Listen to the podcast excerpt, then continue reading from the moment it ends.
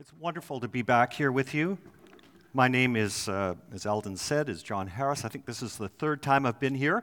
And uh, for those of you uh, who I haven't had the opportunity of meeting, this is my lovely wife, Debbie, and we are the proud parents of three adult kids and six chan- grandchildren. And now we can be nuisances to our own kids and try to spoil our grandkids.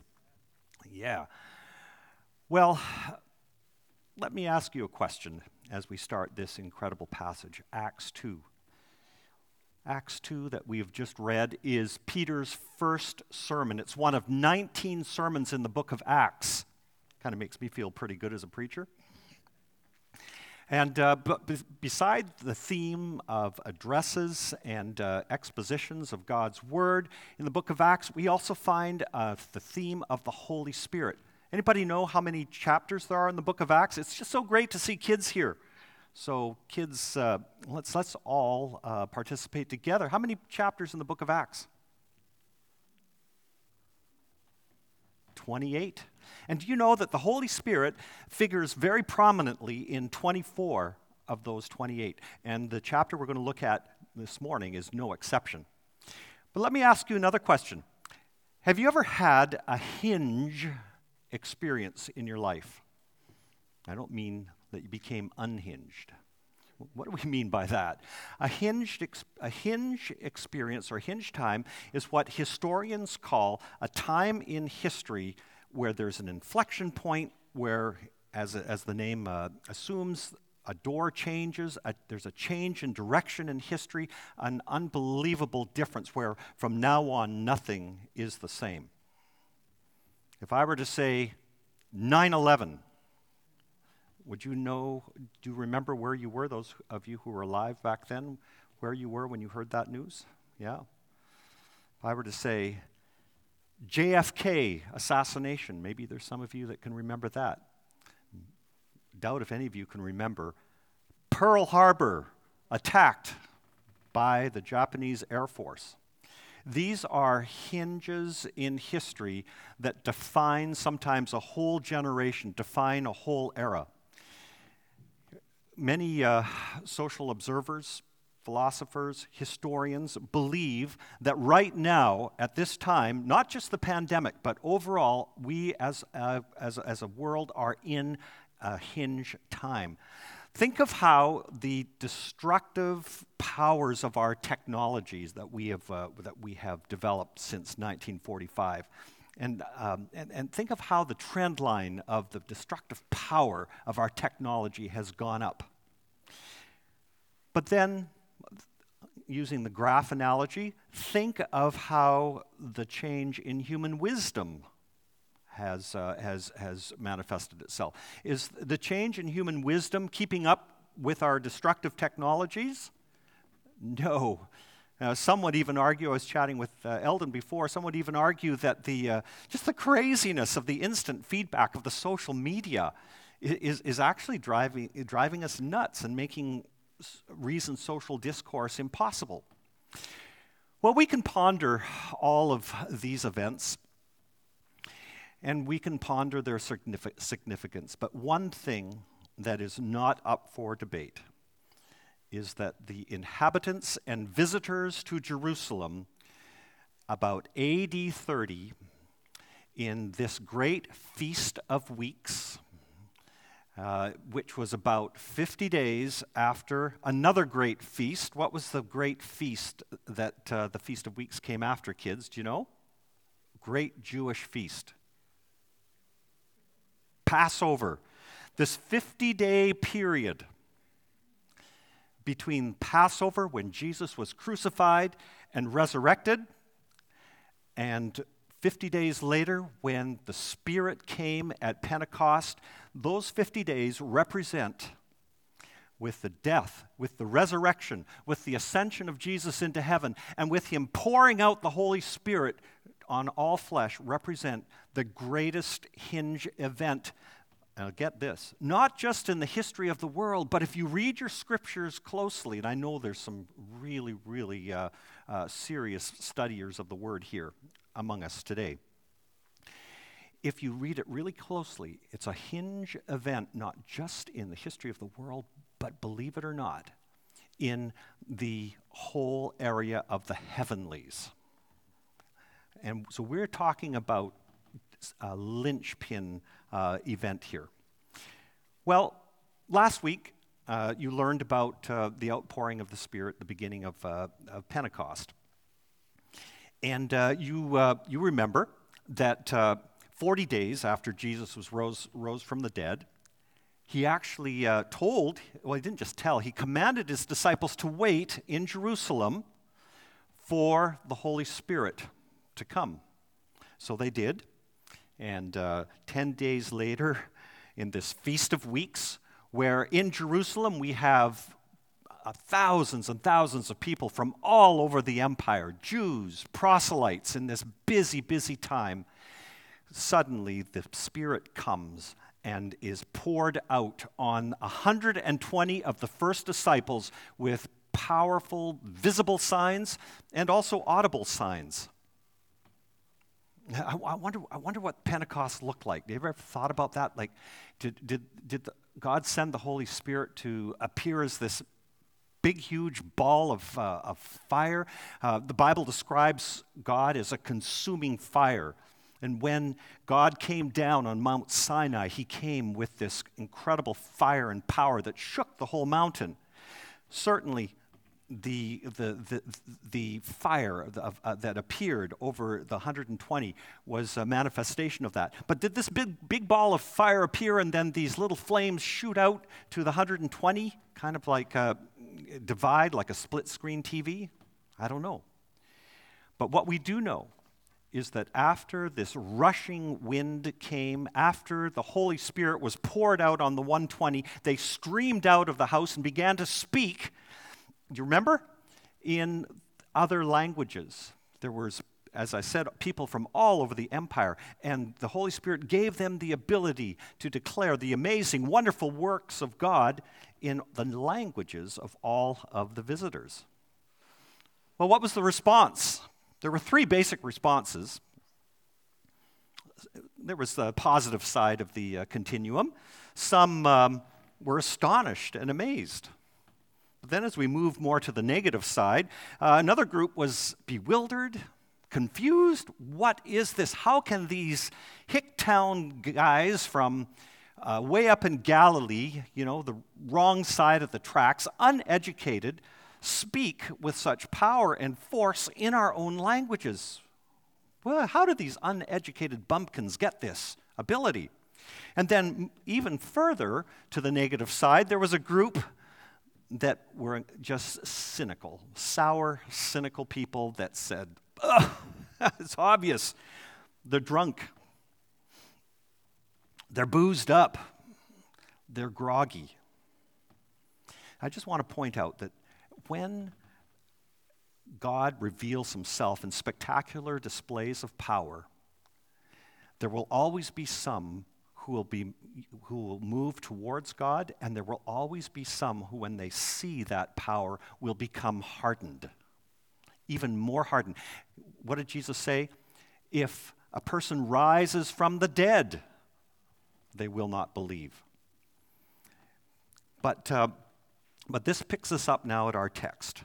And this is our text begins, and last week uh, we saw the event of Pentecost. This week we're going to look at the interpretation of Pentecost because it's not just a question of what God does in history, it's not just a question of God's activities and his clear signs of power.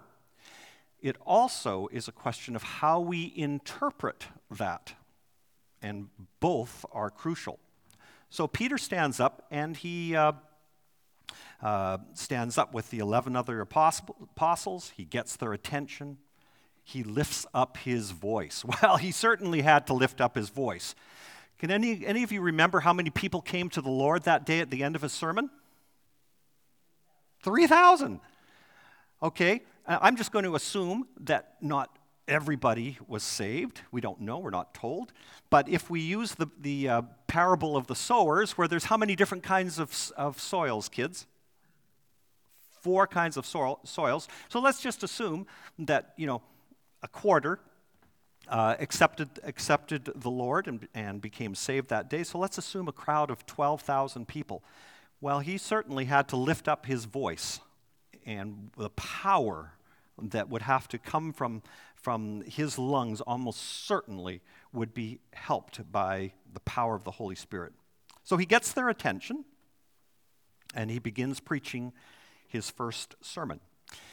He starts right where the people are and he addresses the, the question and the sneering of the cynics, saying, They can't be drunk. It's only the third hour. Anybody know what time the third hour was in Jewish culture? It started at what time? When was, when, when was ground zero for the beginning of the day? It was six in the morning. So the third hour would be nine o'clock in the morning. If you know Jewish culture, there was no eating, there was no drinking. It was absolutely incomprehensible that anyone would be drunk by that time. Unfortunately, in uh, our society, that may not be the case. So, what does he do? They are not drunk as you suppose. What you Jews, he says, are seeing from all over the empire, what you are seeing right before your eyes in plain sight is nothing less than the prophecy of Joel. He takes them back to explain this event to the Old Testament. And he says in verse 16, Follow with me. But this is what was uttered through the prophet Joel. And in the last days it shall be, God declares, that I will pour out my spirit on all flesh. So, why these signs? They show that this moment is a dividing point in history, it's a hinge, it's a line in the sand. And this is proof, these incredible outpourings of the Holy Spirit and manifestations.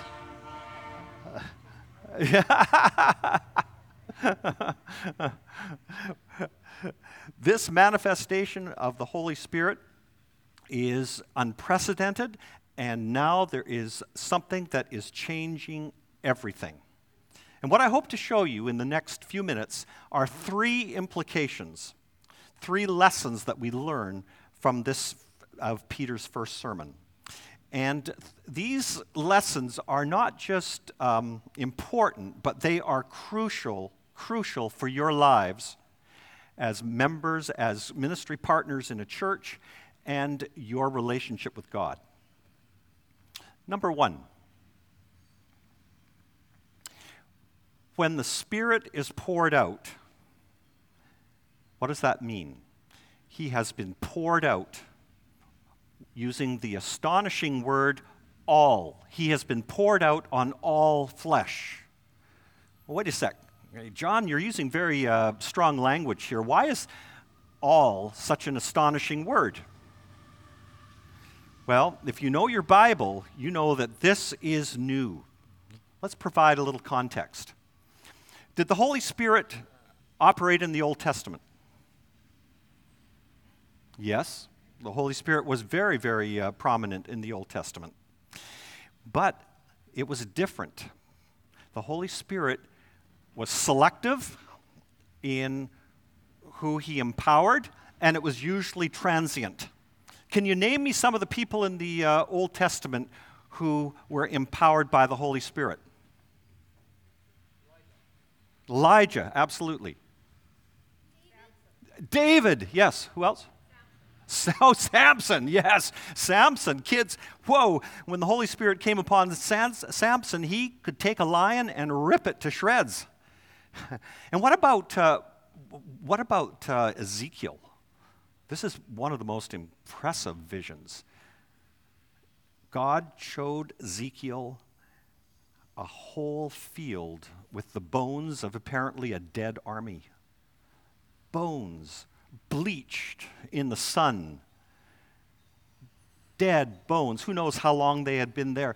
And God said to Ezekiel, Ezekiel, prophesy to those bones. Now, has anyone here lost a loved one recently? That's, that's very, very tough. But can you, can you imagine? I lost my mother about um, a year ago. Can you imagine going to a graveyard and being told to prophesy to these bones? But that's what God told Ezekiel to do. And you know what happened. As he prophesied, it says he prophesied as I was commanded, and as I was prophesying, there was a noise, a rattling sound, and the bones came together, bone to bone, and I looked, and the tendons and flesh appeared on them, and the skin covered them, but there was no breath in them. So suddenly the bones get the sinews, the muscles, the skin, but they're still corpses lying on the ground, strewing about on the battlefield. And then God continues. He says, Prophesy to the breath. Was Ezekiel the agent behind this incredible spectacle? No. Ezekiel's prophecy was no more than a tool. Nevertheless, God chose Ezekiel to be used by God. He chooses us to unleash the power of the Holy Spirit using the prophetic utterance of mortal, fragile sons and daughters of Adam and Eve's dust. So he says, Prophesy, Son of Man. This is what the sovereign Lord says Come, breath, from the four winds, and breathe into these slain, that they may live. So I prophesied as he commanded me, and breath entered them. They came to life and stood up on their feet, a vast army. This vast army that just a few moments ago was bones was now resurrected. And the breath of the Spirit of of the God from the four winds was the power. And the prophecy of Ezekiel was the channel that God used. So, what's this got to do with Acts 2? Hmm, a lot. Because as God explains the meaning of that vision. He says that this is a sign that God is going to restore life. He's going to restore life to the nation Israel in the form of exiled captives coming back. But the point is is that this was nothing more than a limited outpouring of the Holy Spirit for a specific people, the nation of Israel at that time.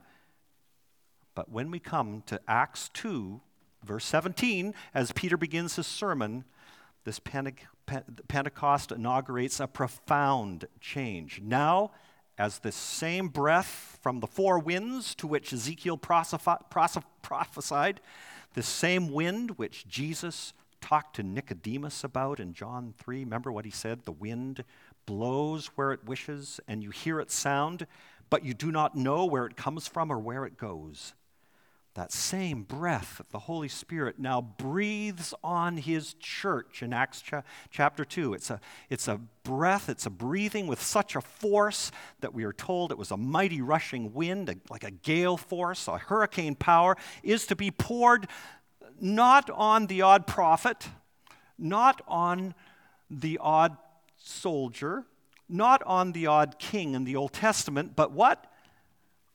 On all flesh. And this is a fundamental change. This is a hinge of history. And when that happens, gifts come along and people uh, and come and fall on people. And this is where things get really exciting for the church. So let's go back to this verse. It says, In the last days it shall be, God declares, I will pour out my spirit on all flesh. But there's more. When that Spirit is poured out, the status, I want you to notice this, the status that we like to build in society to make some people more important than others. People higher up the hierarchy here, the slaves down here and on the dregs of the earth. All of that status is erased when the gifts are poured out through the Spirit. Look what it says in verse 17 and 18.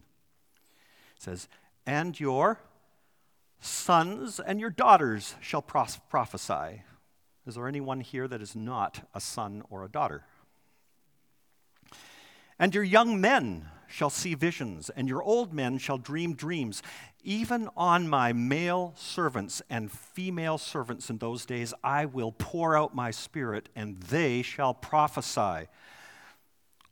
The greatest class difference in the history of the earth, often the most brutal, has to be the difference between the masters and slaves up until the last couple of centuries, slavery has been a constant in all cultures, all societies, and continents, except maybe Antarctica. But now, male and female servants will prophesy just like everything else. Class distinctions are erased. Now, you might be asking, uh, uh, John, you've missed the, the visions and the dreams. Well, you know, we're going to have to put that off to a different day because uh, we just don't have time to get into that. But, um, but as we go through the uh, book of Acts, visions and dreams were always used by God to provide God guidance, to say to people like Paul, to, um, to uh, help the gospel move forward. But we're going we're going to zero in on prophecy. And if you're a son or a daughter, we are told, you shall prophesy. So let me ask you are you member of Central Church using your gift of prophecy? Well, wait a minute, you may be thinking. What are you, where are you going with this, John? Are you saying that we should all be prophets, like in the sense uh, that we receive direct revelation from God, like, say, um, Ezekiel? Uh, meaning that when we speak, we should speak as authoritative as the apostles' teaching in Scripture? Uh, I give an unqualified no to that. But let me tell you how reading Scripture in my devotions has sharpened my understanding of prophecy. Do you remember how Paul starts 1 Corinthians 14? He says, with this compelling command, earnestly desire the spiritual gifts, especially that you may, what's the word? Prophesy. So, what is prophecy? Well, if you'd asked me that uh, 40 years ago, I would have said, prophecy? Oh, that's when you can foretell a future. That uh, gives you the ability to see history in advance. Well, sometimes that's true, but that's not what the main uh, meaning of prophecy is like, is. So, uh, so I uh, did a little bit of study, and I'm quite amazed at the range of, um, of uh, behaviors and um, ministries that prophecy uh, encompasses. Now, I'm um, I, I, one of my favorite uh, writers is a theologian called David Peterson, and David Peterson systematized and went through all of Scripture and came up with a kind of an umbrella of ministries that are included in prophecy. First of all, he said that Prophecy involves inspired praise. So when if it, there are it, it is possible that when you are singing and when you are worshiping God, that you can be engaging in the gift of prophecy. Now, don't get me wrong, just because you can sing or you're singing a song doesn't mean you're engaging in prophecy. We'll get to uh, the, the qualify, qualifications later. But often, prophecy involves inspired praise. Secondly, often, prophecy involves something called convincing proclamation. This is applying the scriptures to the person and work of Christ in ways that move people to repentance and faith and grow the church numerically. Thirdly, besides inspired praise, besides convincing proclamation, besides uh, convincing proclamation, is discerning debate. Prophecy often involves the ability, the power from God to argue for the truth of the gospel with a wisdom that's given by the Spirit that opponents just can't resist. And fourthly, besides inspired praise and convincing proclamation and discerning debate, prophecy can also indicate or is indicated by strengthening exhortation, encouragement for believers that enables them to stand firm and persevere, thus maturing the church. So when we look at Peter's sermon here,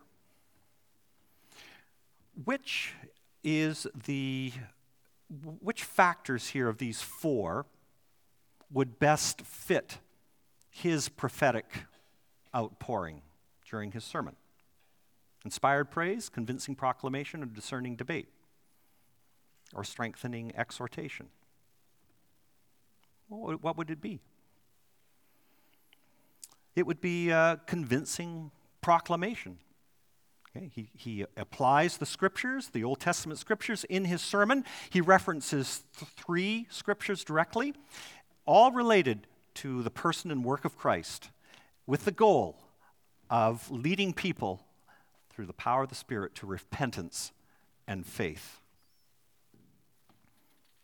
But what about a passage like uh, Ephesians 5 18? Remember what it says? It says, Do not get drunk on wine, which leads to debauchery. Instead, be filled with the Spirit.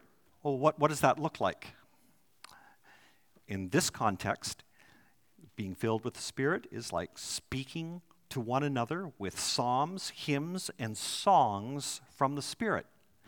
When we sing, just loved, loved the worship leading. When we sing, you're not just singing for yourself, you are singing to edify, to build up the rest of us. And, um, and uh, believe me, when I sing, that's, uh, that's a stretch for my voice to edify anybody. But that's what we're doing. Sing and make music from your heart to the Lord, always giving thanks to God the Father for everything in the name of our Lord Jesus Christ. So, this is, uh, this is how we use prophecy for strengthening exhortation. So, when I was, uh, when I was about 18 and I uh, tried to learn the Bible, this is how I, I did it. It was, I, I have really, really changed my ways since then. But uh, I would say, okay, what's the meaning of prophecy? So I would uh, look up the passages that I could find on prophecy, put all of the different meanings together, and come up with one super definition. Okay, and that was my big, big paragraph definition. Whenever I saw the word prophecy in the New Testament, I would go, that's what it means. It was like every, I, I thought that every word had this unalterable, fixed meaning. But as I aged, I realized that that is not always the case. So, for example, if I were to yell in a crowded theater, fire, mm, what would happen? there would be pandemonium. But if uh, I were to um, uh, say to my wife, uh, Debbie, uh, we need to uh, set a fire in the fireplace. Same word, totally different connotation, totally different meaning. If I were to say, the word fire, and we were talking about uh, a war. Don't fire until you see the whites of their eyeballs. That's another meaning. If you are working and you get this nasty letter, maybe a pink slip, that's telling you that you no longer have a job, that word fire means something totally different.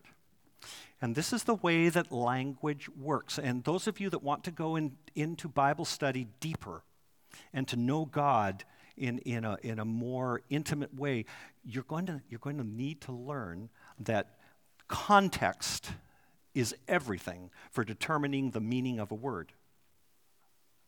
Absolutely crucial. This is just the way language works. And it's the same with a word like prophecy. You can, you can see dozens and dozens and dozens of references to prophecy, but that same word can be used in all sorts of different contexts. And I learned in my, in my walk with God and understanding of His Word that the, this word prophecy covers a whole wide range of Christian mandates. And I'm going to challenge you to read the Bible and to understand how your gift of prophecy, that Peter says is poured out on all flesh, part of the pouring out of the Spirit, works out. Um, uh, one of my uh, favorite speakers, Don Carson, has this little uh, phrase. It's kind of cool. He says, A text without context is a pretext for a proof text. That's good. That's good. So, in your Bible study, as you try to work out what God wants you to do in your prophetic uh, ministry, look at the context. Okay, so thirdly, When the Spirit, Holy Spirit is poured out, what happens? The gospel is proclaimed with boldness and power. And we see this in spades. We see this amazingly with Peter. Look at verse 14. But Peter, standing with the eleven, lifted up his voice and addressed them Men of Judea and all who dwell in Jerusalem, let this be known to you and give ear to my words. What's happened to Peter? He's proclaiming the gospel with boldness and power. What was Peter like just 50 days ago, less than two months ago? He was spineless. Remember, kid, what happened? What happened when at the uh, trials of Jesus, this uh, little servant girl comes up and starts to ask him if he's been with Jesus? What is this bro, uh, bragging, uh, arrogant boaster Peter do? He withers and he denies and he curses Christ. He is, uh, and he slinks off in shame. What's happened to him in 50 days? Two things have happened to him. The Bible tells us in, in Luke 24 that after Jesus was resurrected from the dead, what did he do? He walked with his disciples and explained scriptures to them, interpreted the scriptures to them, probably in ways that they were too obtuse to understand before he died. Peter was there. Can you imagine being given a study of the Bible from the one whose Holy Spirit inspired it, the Son of God? Can you imagine that? How the impact that would have on Peter. That's the first thing that happened to him. The second thing that happened to him is that the Spirit was poured out on him with power at Pentecost.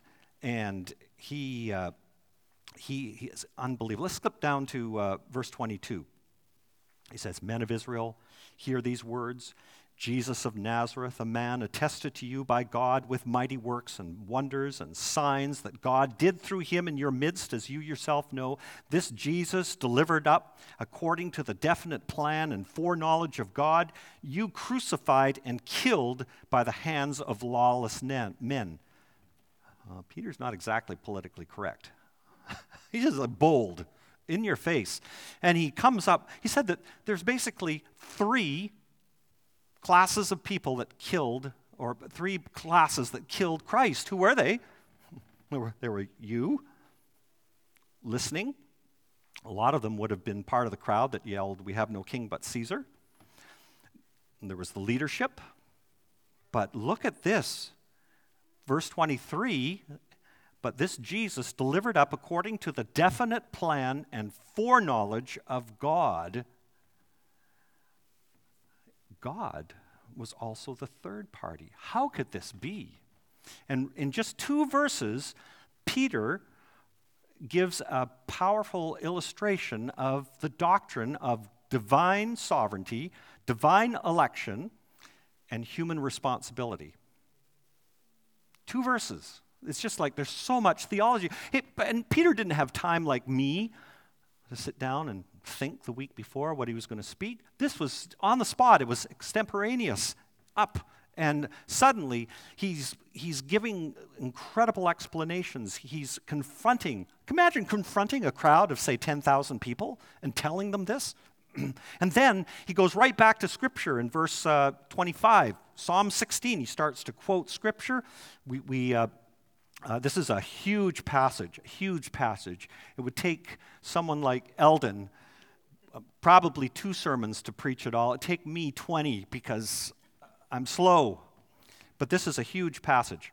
And, and suddenly he goes back to Scripture and he uses something, I don't know whether you've heard of Davidic typologies, but he builds his arguments to show them that this Jesus is the Messiah. Just because he was crucified on a cross does not mean that he's a fraud. The Jews had a big problem with a Messiah, a conqueror, a winner, being cursed by being on a tree.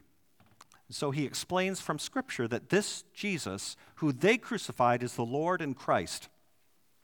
And uh, then he ends up, he, he uh, quotes uh, three Old Testament passages, and he ends up in verse 36.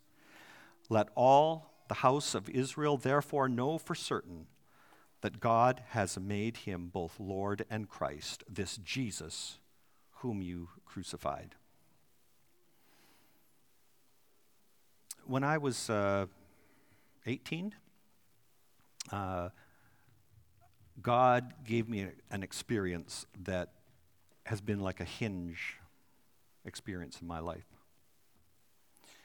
I went on a mission trip, a bunch of other high schoolers, and uh, it, was, it was in Colombia, and uh, it was in a little town called Tolú.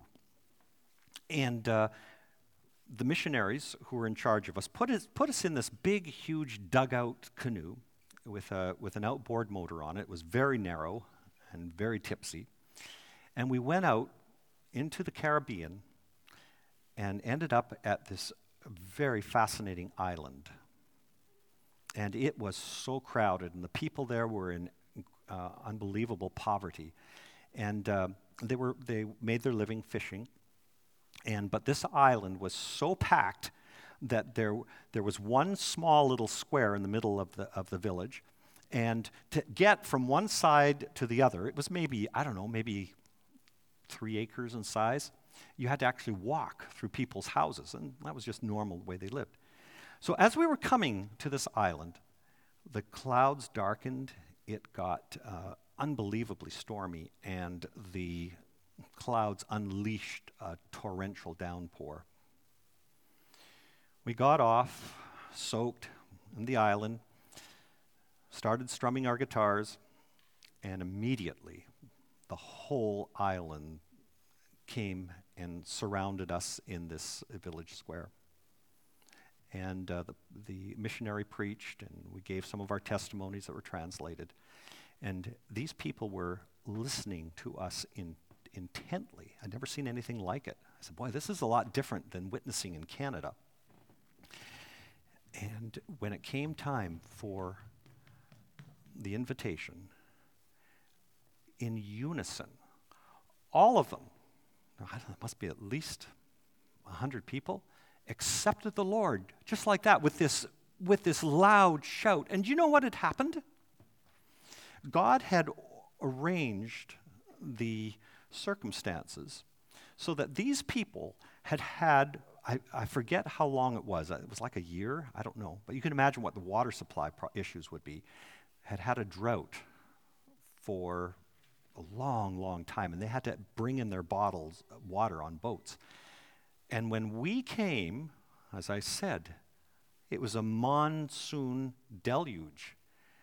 And, and they had come to the conclusion that God had something really important to tell them because we had come with this rain.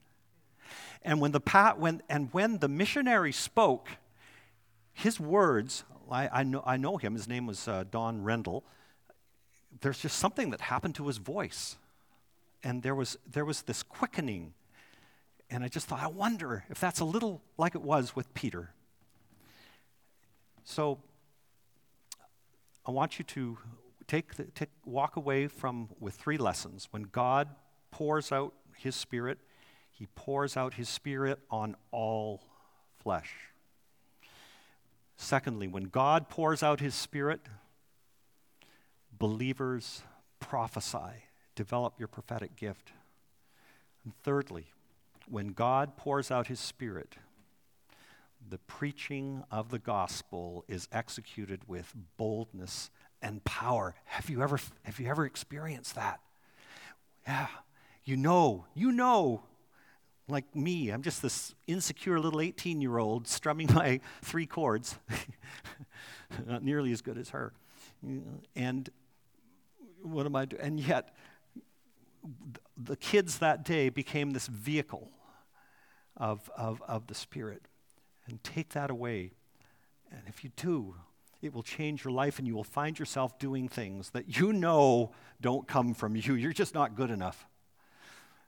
But come from the one who poured himself out with flaming tongues and the power of rushing winds. Thank you.